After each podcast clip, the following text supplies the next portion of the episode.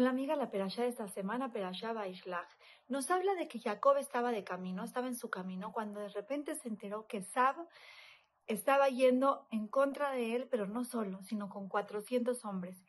Jacob sintió pánico y empezó a rezarle a Hashem, Hashem, por favor, sálvame de la mano de mi hermano, de la mano de Sab.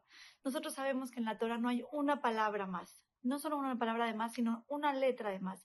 ¿Por qué Jacob le dijo, sálvame de mi hermano, de la, de la mano de mi hermano, de la mano de Sab. No era más fácil decir de la mano de mi hermano o de la mano de Sab. Están, hablando de la misma persona. No, Jacob le estaba diciendo a Hashem, Hashem, sálvame de dos cosas.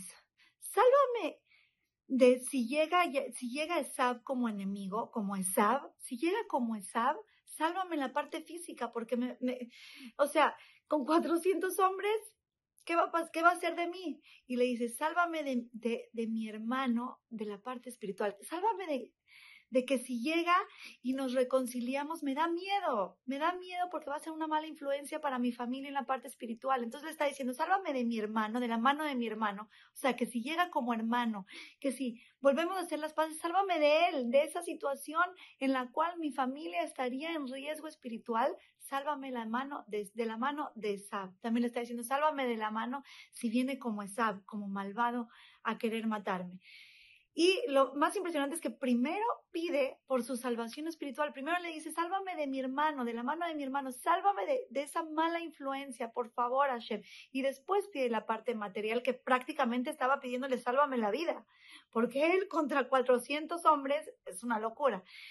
Nosotras tenemos que aprender a cuidarnos.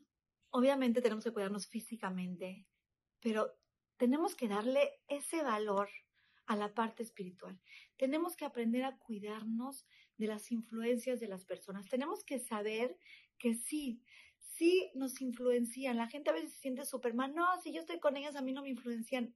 ¿Qué crees? Hashem, que nos conoce perfectamente, nos advierte que depende con la gente con la que nos rodeamos, con la gente que estamos, es lo que vamos a hacer nosotros, porque la influencia existe y la influencia de las amigas es fuertísima.